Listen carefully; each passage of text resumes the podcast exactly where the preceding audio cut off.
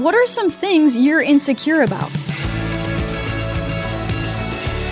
Hey, I'm Emily, and this is Unlocked, your daily key to unlocking God's Word in your life. Insecurities. I got some. How about you? Here's some bad news and some good news. The bad news is that most of the insecurities you experience now aren't going to naturally go away as you get older. But the good news? You don't have to battle them by yourself. There is hope for us in the midst of our deepest insecurities. Today's story is going to give us a little more insight. It's called Battling Insecurity, and it was written by Becca Weirwill. At the start of creation, insecurity was not a known struggle. Adam and Eve did not look into a mirror and wince at their reflection. Their eyes saw each other.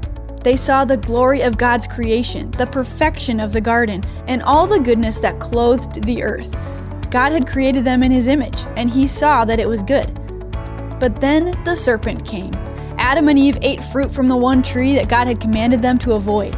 And with this single choice, everything changed.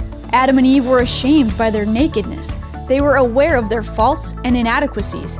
The security they'd once found in the near presence of their God was stripped away. Even as Christians, so many of us struggle with insecurities today. When is the last time you looked at your reflection in the mirror and turned away? How often do you pick apart your appearance and call out the things you wish you could change? Do you ever feel like you're not enough the way you are? Like you need to be like someone else to matter and be loved by God? Friends, you are not alone in these feelings of insecurity. But don't look at yourself through the eyes of fallen humanity. Don't compare yourself to airbrushed models on magazine covers. Don't pick yourself apart through the eyes of man. Instead, look at yourself through the eyes of your Creator. God knows you are broken in sin. He sees your insecurities, and He loves you unconditionally, enough to come and redeem you with His love on the cross, to rejoice over you with singing. Even when the world makes you feel insecure, know that your identity is secure in Christ. God is our ultimate security, and we are His beloved children.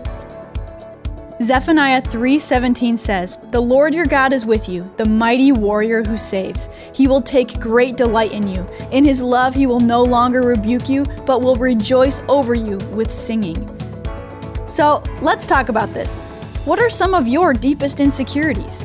The enemy likes us to believe lies about who we are. He thrives on our insecurities. Think back on those insecurities that you feel.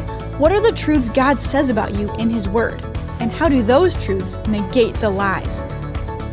The enemy likes us to believe lies about who we are. He thrives on our insecurities. Think back on the insecurities that you feel, and now what are the truths God says about you in His Word? How do those truths negate the lies? Don't stop there. Do some reading on your own today too. Check out Genesis 2:19 through chapter 3 verse 13 and Zephaniah 3:17 to keep God's word alive in your life. Thanks so much for being here for this episode of Unlocked. Have you ever thought about writing for Unlocked? We have writer's guidelines on our website, unlocked.org. Check them out to find out how you can craft and submit a devotion of your own.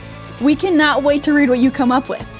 And that's it for me. Until next time, I'm Emily, encouraging you to live your life unlocked, opening the door to God in your life.